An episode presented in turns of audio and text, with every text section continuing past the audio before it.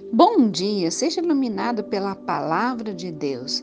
O Evangelho segundo Marcos, capítulo 11, versículo 23. Eu lhes asseguro que se alguém disser a este monte, levante-te, levante-se e atire-se ao mar, e não duvidar em seu coração, mas crer que acontecerá no que diz, assim será feito. Certamente, geral, certamente e geralmente, quando temos montes em nossas vidas, nós falamos sobre eles. Os montes significam os nossos problemas, as nossas dificuldades. Mas a palavra de Deus nos instrui a falarmos a eles. Quando Jesus disse que devemos falar aos nossos montes pela fé, ordenando que eles se levantem e se lancem ao mar, estava fazendo uma declaração radical que merece ser estudada. Em primeiro lugar, o que dizemos aos montes em nossas vidas? É óbvio que não devemos lançar a nossa vontade sobre eles, devemos lançar a vontade de Deus sobre eles. E a vontade de Deus é a Sua palavra.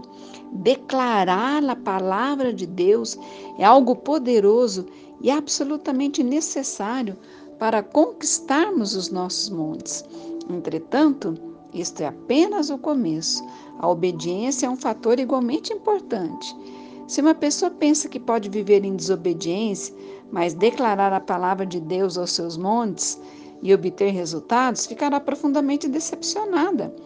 Como Jesus afirmou claramente nesta passagem.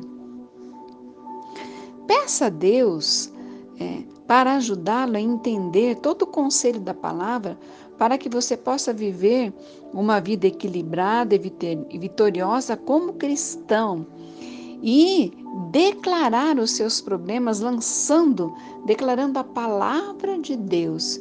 E você terá vitória, você verá o resultado da tua fé e da tua declaração, em nome de Jesus.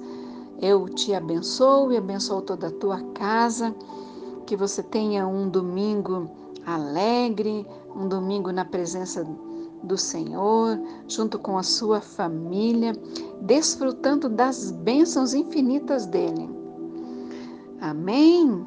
Seja abençoado em nome de Jesus.